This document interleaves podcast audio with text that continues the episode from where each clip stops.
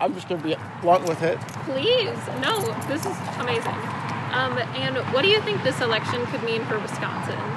Oh, shit, it's everything. Yeah, with us being a swing state, um, I, I, definitely believe that all eyes are on us. Yeah, I'm not even sure where to begin. Freedoms, the economy and freedoms. I would say definitely education is key. Um, education and prison reform um, is two things, but uh, I believe that they go hand in hand. Not defunding the police department. Okay. Gay rights, trans rights, and um, minority protection. Actually, sometimes I think, is this all we have in this country? Is these two people. I don't I don't know, that sounds awful. Yeah, I don't want Trump or Biden winning. What's going to happen? I have, a, I have a young family. You know, what's going to happen as they're growing up over the next, you know, four years? Where does the power lie? Four years after Donald Trump's upset victory, America has elected a new president. Joseph Robinette Biden Jr. will be the 46th president of the United States the Vice President elect, Kamala Harris, will make history as the first woman and first person of color to hold the position. But as with most things in 2020, election night was not standard fare. The Trump campaign held off advances from the Democrats in Florida, North Carolina, Texas, and Ohio. It became clear that this election, once again, would come down to the fabled blue wall.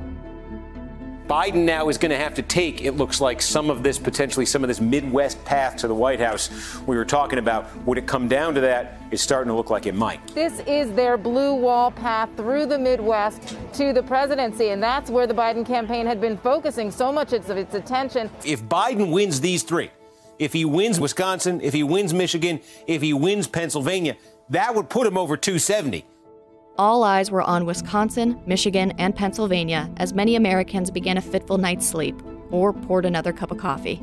And in the wee hours of the morning, results finally started to come in from Wisconsin. We begin with breaking news out of the Badger State. CBS News is projecting Wisconsin to flip for Joe Biden. As was the case in 2016, the polls were inconsistent this year. While the overall electoral map may end up squarely within the projected results, the margins in these states were not the convincing 5 to 6 point win projected for Biden.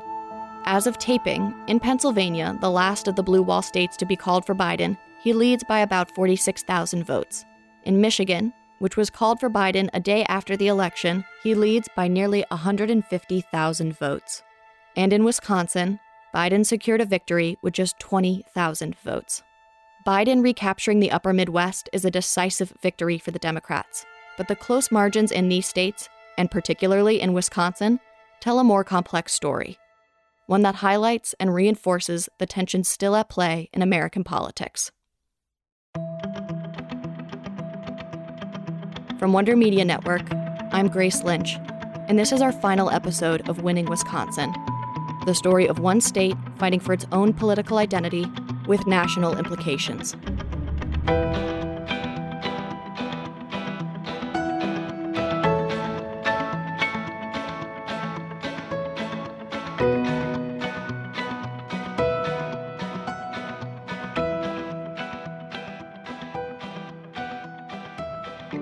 Over the last week, I've reached out to many of the voices you've heard throughout this series to get a sense of what happened in Wisconsin on election night.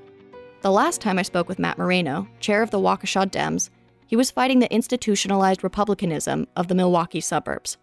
I asked him how it felt on election night to have the nation's attention so laser focused on Wisconsin we expected it to always be all eyes Wisconsin because we know the White House runs through Wisconsin. You couldn't get to 270 without Wisconsin. We're kind of that neck and neck bellwether.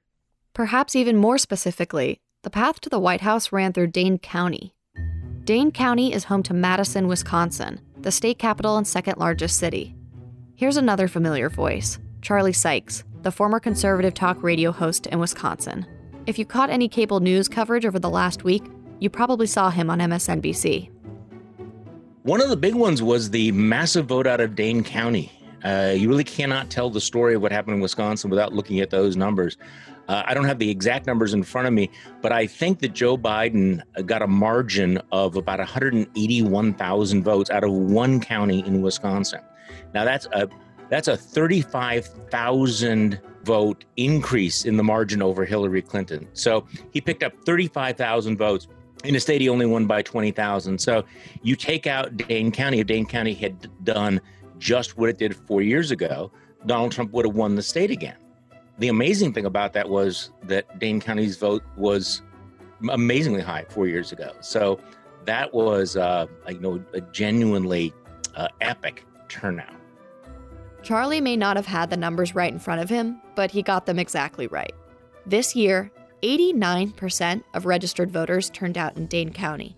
That's crazy high, and those votes buoyed the Biden campaign. Outside of Dane County, Democrats made inroads in another closely watched area the WOW counties. As a reminder, the WOW counties consist of Washington, Ozaukee, and Waukesha County. They're the lifeblood of the Republican Party in the state and some of the most reliably conservative counties in the upper Midwest. But Democrats have been picking off these voters, particularly suburban women, since Trump's election. Here's Matt Moreno again. So we had record performance. In Waukesha, we turned out uh, 38.8% for Joe Biden, and Donald Trump got roughly 59.8%. It was the first time that a Republican has been held under 60% in Waukesha without a strong third party candidate like Ross Perot on the ballot since the 80s. So for us, it was monumental. Joe Biden got 105,000 Democratic votes, which is just a huge number. And it really cut into the margins that Donald Trump needed to win in such a close race. Next door, Ozaukee County saw a slightly bigger shift. Biden received 43% of the vote, a six point increase from Clinton's 2016 numbers. This is a huge change to the fabric of these communities. But are these swings to the left here to stay? there is a lot of underlying information that's showing me that this is a long-term trend but i would expect a slight regression in the next you know election or two where maybe we don't get as close to 40 but we're still going to be moving away from that low 30s that we have been kind of shown to be long term because there is a longer longer term shift in play here and I think the Republican Party's response to this election the next two years will, will determine a lot of what we see in Waukesha and the WOW counties. Because if they double down on this Trump style politics, which it looks like they kind of already are, given how Trump is handling these last few days he has in office, and what the Republican Party infrastructure is doing, which is really nothing it's going to continue to push away these voters who maybe voted for Biden because they hated Trump but voted Republican down ticket. So they might start to see faster that the Republican Party really is toxic from the head of the fish all the way down. Overall, the erosion into the WOW counties amounted to about 8,000 fewer votes for the Republicans. Eating into Republican margins in the suburbs and record turnout numbers in Madison should be a recipe for success for the Democrats, right? So, why is it that Joe Biden only captured the state by 20,000 votes, a slightly slimmer margin than Trump's victory in the state four years prior? Well, as we saw across the country, this wasn't an overwhelming blue wave election. While Biden is on the cusp of receiving the same electoral college victory as Trump did in 2016, the Democrats' chance of taking the Senate winnowed to two runoff elections in Georgia. The Democratic majority in the House shrank, and the party failed to win control of key state legislatures ahead of a crucial redistricting year. Some of those failures bled into Wisconsin. Despite immense effort, turnout in Milwaukee was the same as 2016. There is a caveat here that Milwaukee County, which includes the suburbs most closely tied to the city, showed an increase in turnout, which buoyed the overall vote share for the Democrats. And Milwaukee still had its dramatic moment of bolstering Biden's vote total as their absentee ballots were the last to be tallied. But the overwhelming show of Democratic force that happened in Dane County was not reflected in Milwaukee, which means many of these voters continue to be disengaged in the process, which long term is a problem for Democrats. Another reason this election was so close is because Trump performed even better than before in many rural communities. In 2016, Trump flipped 23 of Wisconsin's 72 counties. This year, only two flipped back to blue.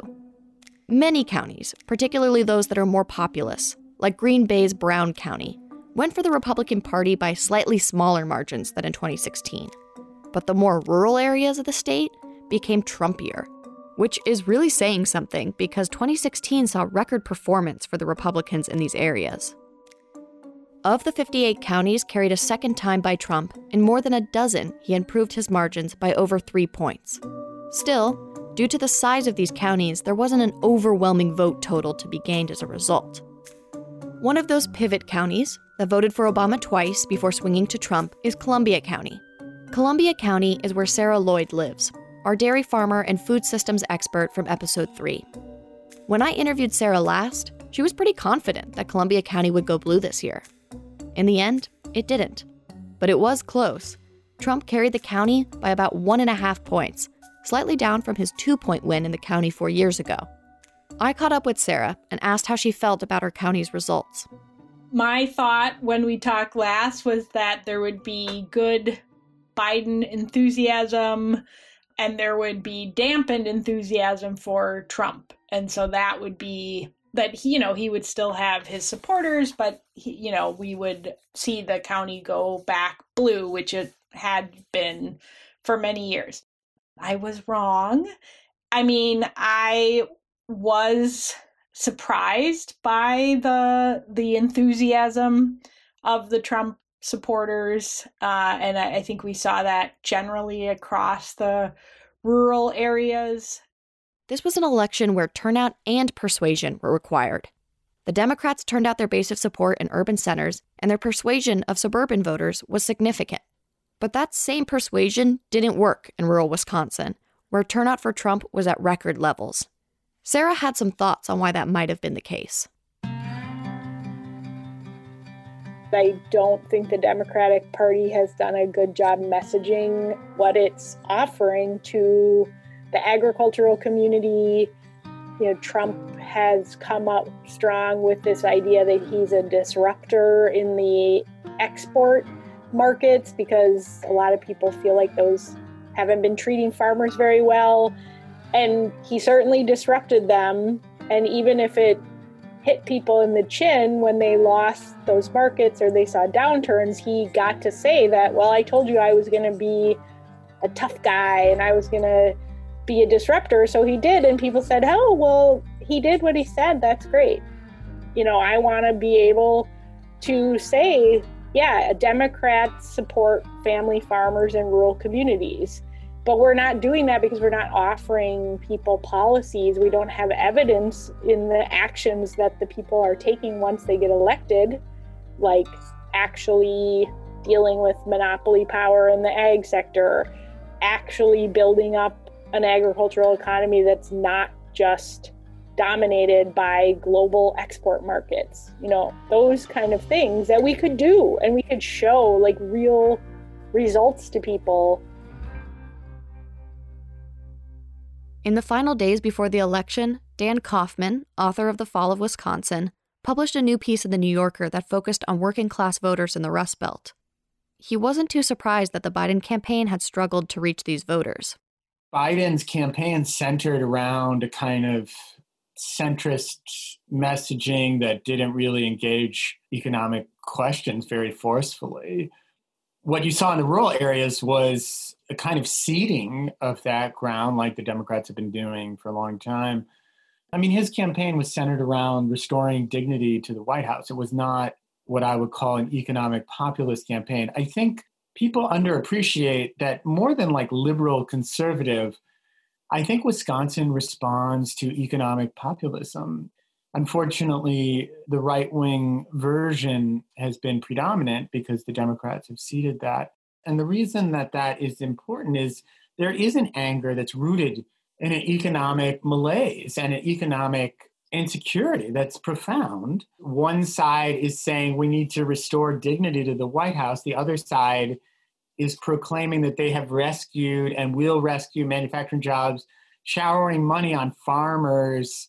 What I what I mean to say is that none of the the false promises, the broken promises that Trump campaigned on were really forcefully challenged. There's data to back up Dan's assessment. Polls regularly cited that voters felt Trump was stronger on the economy than Biden. That was also borne out in early exit poll data from Edison Research, which showed that 85% of Wisconsinites who identified the economy as their top issue voted for Trump.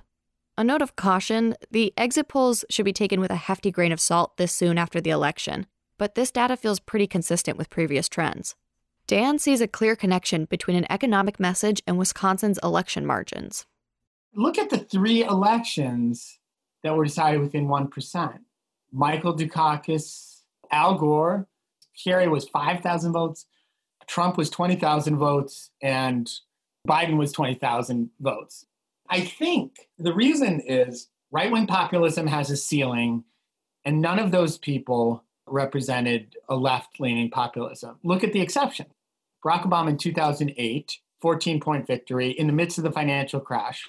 Didn't deliver, but had the, the good fortune to run against Mitt Romney, who was easily cast as a Richie Rich type, Bain Capital. He said, let Detroit go bankrupt. And look at what Obama did. He centered his reelection campaign around the bailout of the auto industry. Very smart. As far as Dan's concerned, we're going to keep seeing this trend happen if Democrats don't reorient to a more economics based message. In his mind, the Republican Party is only going to replicate this with a new messenger in place of Donald Trump. You know, there's a cliche, right? Working class voters that vote for the Republican Party are voting against their interests.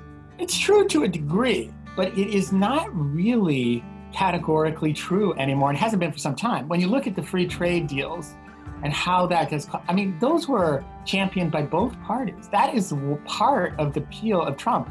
And liberals deluded themselves by thinking that his entire appeal was based on racism, sexism, and xenophobia. It was just, it just was never that simple. Is that a part of it? Sure, absolutely. But I would argue that it's frustrated, in my opinion, misdirected working class anger that got behind Trump. And I can see Trumpism flourishing with a smoother, less, you know, grotesque practitioner. They will refine this philosophy, this strategy, and, and it could be incredibly successful against a weak, tepid centrism that is not focused. It would overwhelm it because there aren't that many votes there. Biden got virtually no Republicans. You know, that all that effort and, and aligning himself with Bill Kristol and all these people, Lincoln Project, they did nothing. That is not where the votes are. That's a very, very small percentage of people that are willing to cross. They're gonna people are gonna vote their class interests. And unfortunately, they have been convinced that Trump represents them. And that is partly, I would argue, a failure of the Democratic Party to represent their class interests. One of the things we saw very clearly play out last week is the fact that Republican voters stuck with Trump. Despite groups like the Lincoln Project or Republican Voters Against Trump, he won a larger share of Republican voters this year than in 2016. And he expanded his base. Voters of color, particularly black voters, overwhelmingly supported Biden. And yet, while exit poll data is not yet definitive, Trump looks to have improved his margins with voters of color. The election was not seen as a repudiation of the Republican Party at all. Aside from the president, it was actually a really good night for most other down ballot Republicans. Many of the president's most ardent defenders cruised to re election in races previously thought competitive. The Democrats lost nearly every toss up House race. It's been long debated whether Donald Trump's virulent approach to politics was an aberration, as Joe Biden has called it, or a symptom of a much more pervasive movement in America. With the results as they stand from this election, I think we can formally lay that debate to rest. Donald Trump was not an aberration. While he may have lost the White House, members of Congress and state legislatures across the country still carry the Trump mantle. But what happens to a party that's remade itself in its leader's image once that leader is gone? What does Trumpism look like without President Trump? Some of us would have liked to have seen a more thorough rejection of Trumpism written branch. And the question is, you know, what does Trumpism look like or feel like without Donald Trump? A lot of this is not transferable. The corruption, the lying, the narcissism, don't try that at home. I'm not sure who else is going to be able to pull that off. So there are certain issues that I think will carry over, but Trumpism without Donald Trump is a big question mark. That's Charlie Sykes again. Charlie spent decades promoting conservative policies before becoming one of the key voices of the Never Trump movement. Here's how he feels about watching his Republican peers embrace Trump once again. Oh, pretty much on an island. I'm I'm out in the wilderness. I mean, I, I, I knew when I didn't support Trump four years ago that I would be in the wilderness. I didn't think it would be quite as small a desert island as it turned out to be. Charlie, however, was quick to point out that there are signs of some like-minded voters in Wisconsin. I was looking at some numbers from southeastern Wisconsin, showing the number of people that voted for Republicans for Congress versus Trump. And in this six county area, about 24,000 people voted for their Republican candidate for Congress, but did not vote for Donald Trump. Now, that number is larger than the statewide average, I mean, the, the statewide margin. So that would, that would suggest that in this six county region, there were at least 24,000 Republican voters who were not going to support Donald Trump. So we may be a small group of people, but you know, um, among the numbers, if you're looking at why did Donald Trump not win, if you lose 24,000 votes in those six counties and then you lose the state by 20,000 votes, that's a factor. So, yes, perhaps some Wisconsinites like Charlie rejected the president, but not the party. But Charlie fears that that's not enough. That without an overwhelming repudiation, the Republican Party he once knew may be gone for good. And I'm afraid that because of the results of the election, uh, they won't go through the process of introspection that they might have had the defeat been deeper. After 2012, the party had an autopsy. It was able to look into the, mirror and say, what did we do wrong? How do we have to change ourselves? And because the guy who was in charge of that was a Wisconsinite, it was Reince Priebus, who was the chairman of the party. And Reince, like so many other Wisconsin Republicans, has gone from you know, being the guy who said we need to change our approach to minorities and women, and we need to modernize our party to becoming a complete, you know, Trump defender, which again is also part of the irony. But I don't see that there's going to be that kind of come to Jesus moment for the party because they held the Senate, because they increased their numbers in the legislatures and in the House of Representatives. I think that it's less likely that they're going to engage in this uh, soul searching uh, where did we go wrong? I think they're feeling, eh, we're, we're okay now. We don't have to defend the tweets anymore. But otherwise, in about five minutes, we'll pretend to care about fiscal conservatism again. I guess I wonder how that makes you feel. Which is, seems like a silly question, but that's, I'm genuinely curious. Well, the whole uh, last four years has been um, very disillusioning. It's been eye opening to realize that many of the people that you thought you knew that you didn't know that well. Let's say their adherence to principle was a little bit shakier than you perhaps would have would have would have thought. So it is it's it's been a i've described it as a disillusioning and soul crushing experience. And uh, you know i've been out i've been a political orphan since 2016 and i think i'm going to be a political orphan for a while longer. And while charlie may be feeling like a political orphan the rest of the Republican Party continues to rally around Trump, even as he works to cast doubt on the legitimacy of an election that, on the whole, was pretty successful for other Republicans. One example of that continued allegiance hit really close to home for Charlie. Former Wisconsin Governor Scott Walker waded into the political discourse right after Wisconsin's 10 electoral votes were awarded to Joe Biden. Remember, Scott Walker ran for president and was highly critical of Donald Trump. In, in fact, when he dropped out of the presidential race, he urged other people to drop out so that they could stop Donald Trump. In the time since then, he's become very Trumpy. But in the last 24 hours, I think you saw the pattern. When the results came out, there was some question about whether or not Trump was going to ask for a recount, which I assume that he's going to. And Walker tweeted out the numbers, basically said, look, um, you're not going to move that many votes.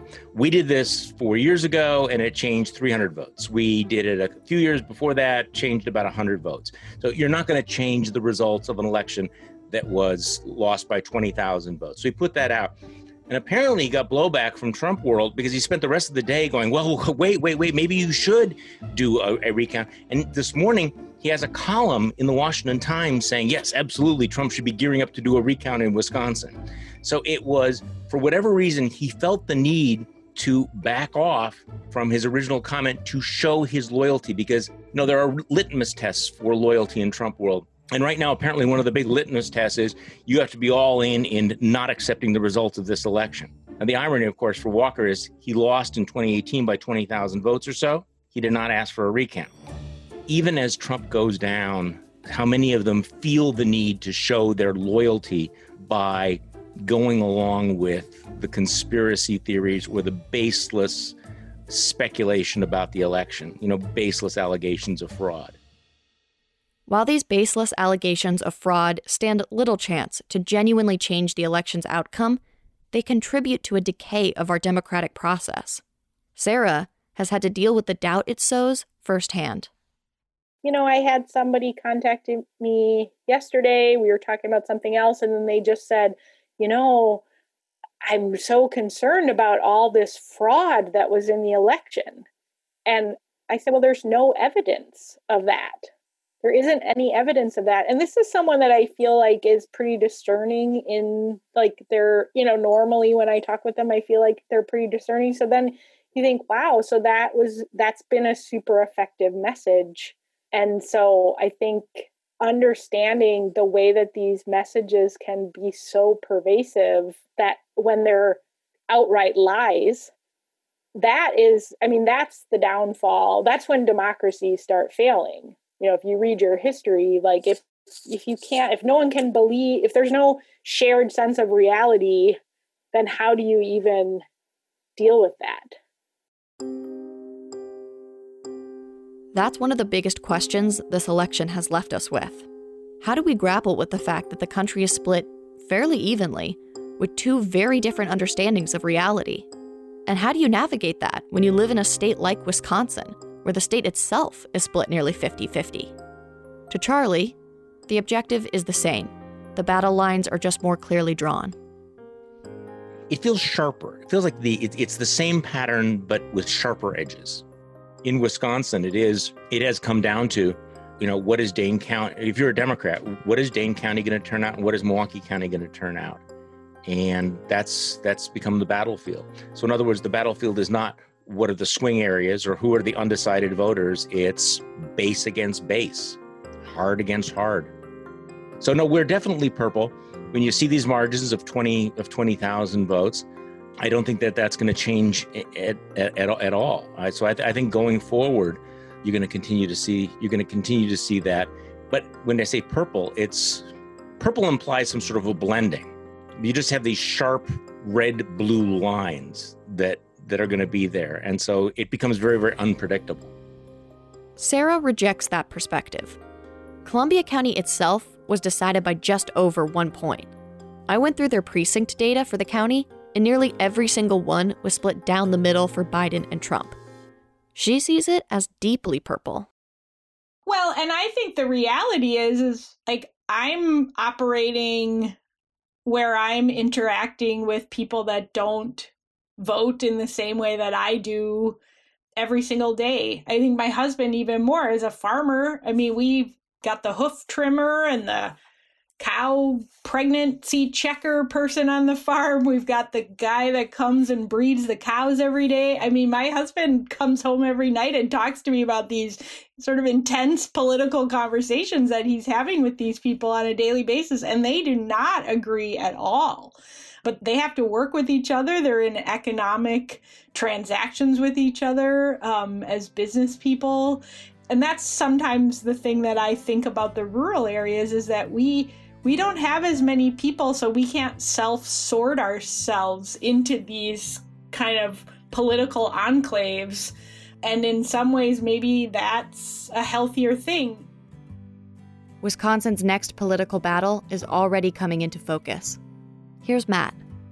Wisconsin is going to be once again ground zero in 2022 with a gubernatorial race. Uh, Senator Ron Johnson's up for reelection, so we have dubbed him America's worst senator. So we are excited. We are expecting a large crop of candidates to come out and have an awesome primary where we're going to have Democrats crisscrossing Wisconsin for months on end talking about Democratic policies and talking about what Ron Johnson has done to the state.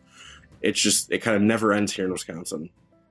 Charlie, similarly, is preparing for a challenging future in Wisconsin politics. I don't think we're in for a period of uh, of good, boring politics in Wisconsin. I, I think the one thing that makes me optimistic about Wisconsin is that the people here are much more decent than our politics suggests sometimes.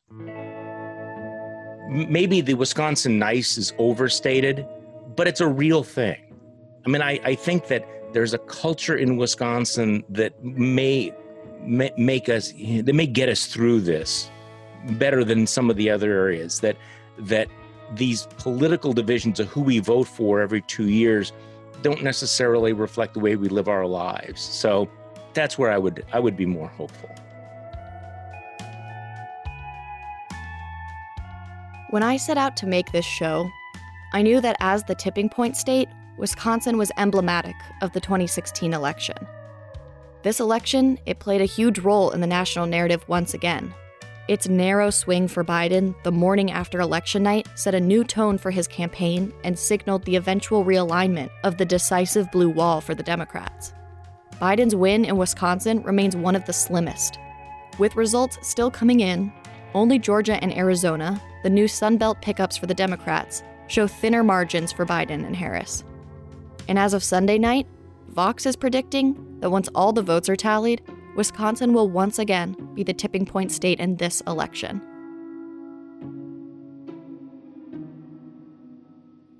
But there's more to it than that. After hours consuming dairy profitability reports, local election archives, labor data, racial inequality studies, and thorough state histories, plus an invaluable subscription to the Milwaukee Journal Sentinel and countless hours of interviews, I grew to understand Wisconsin as a microcosm of so much more than the country's presidential elections. In so many ways, it is emblematic of our core issues around economic and racial inequality, the tribal partisanship and divisive politics that have become iconic of the last two decades, all bottled up in one state that split almost exactly 50 50 politically.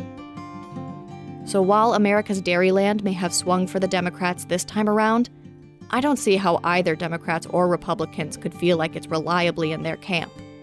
The ambition of winning Wisconsin is poised to take center stage in our elections for years to come.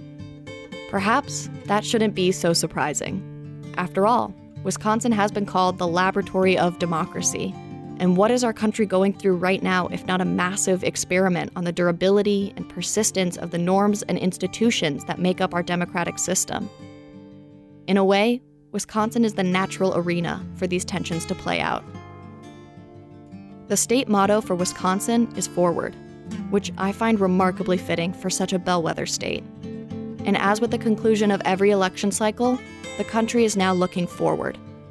Forward to what the next four years can bring, forward to the systemic challenges that still stand in our path, forever forward.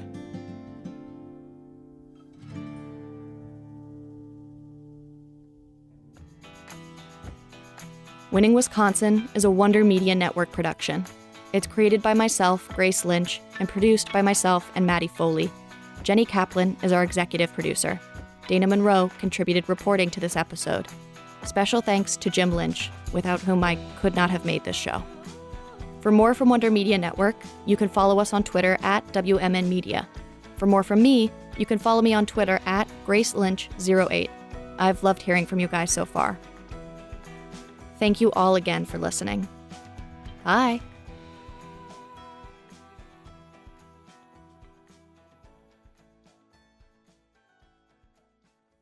I'm Amanda Litman.